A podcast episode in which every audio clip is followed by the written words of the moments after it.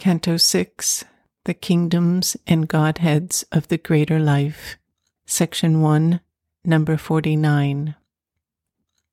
As one who between dim receding walls, towards the far gleam of a tunnel's mouth, hoping for light, walks now with freer pace, and feels approach a breath of wider air, so he escaped from that gray anarchy into an ineffectual world he came, a purposeless region of arrested birth, where being from non being fled and dared to live, but had no strength long to abide.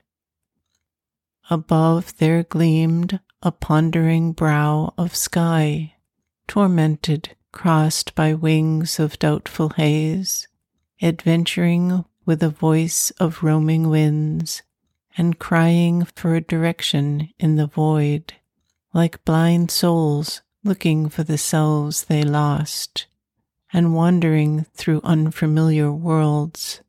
Wings of vague questioning met the query of space.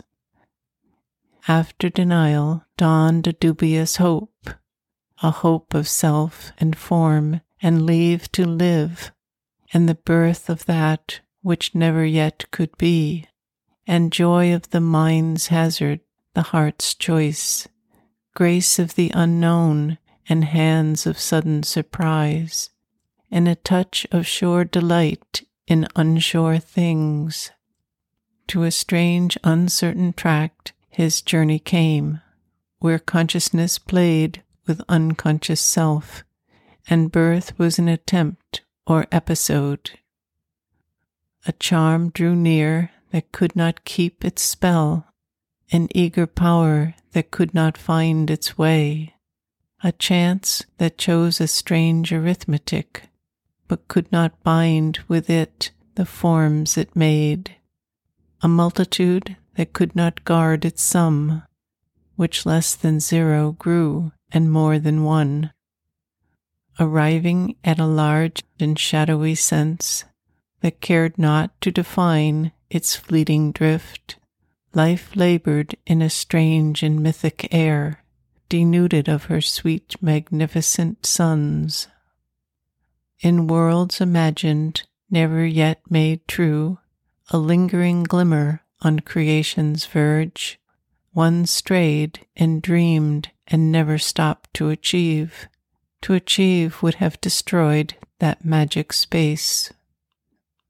The marvels of a twilight wonderland, full of a beauty strangely, vainly made, a surge of fanciful realities, dim tokens of a splendor sealed above, awoke the passion of the eye's desire, compelled belief on the enamored thought and drew the heart, but led it to no goal. A magic flowed as if of moving scenes that kept a while their fugitive delicacy of sparing lines limned by an abstract art in a rare scanted light with faint dream brush on a silver background of incertitude an infant glow of heavens near to morn, a fire intense, conceived but never lit, caressed the air with ardent hints of day.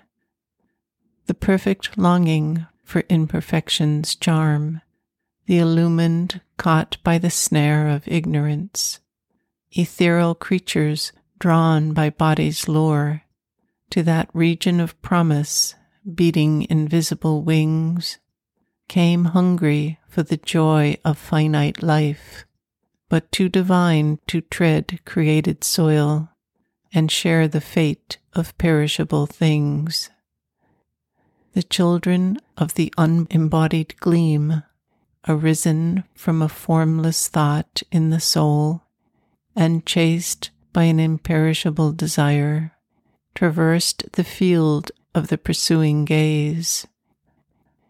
A will that unpersistingly failed worked there. Life was a search, but finding never came. There nothing satisfied, but all allured. Things seemed to be that never wholly are.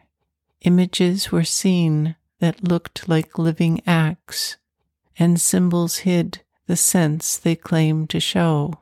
Pale dreams grew real to the dreamer's eyes.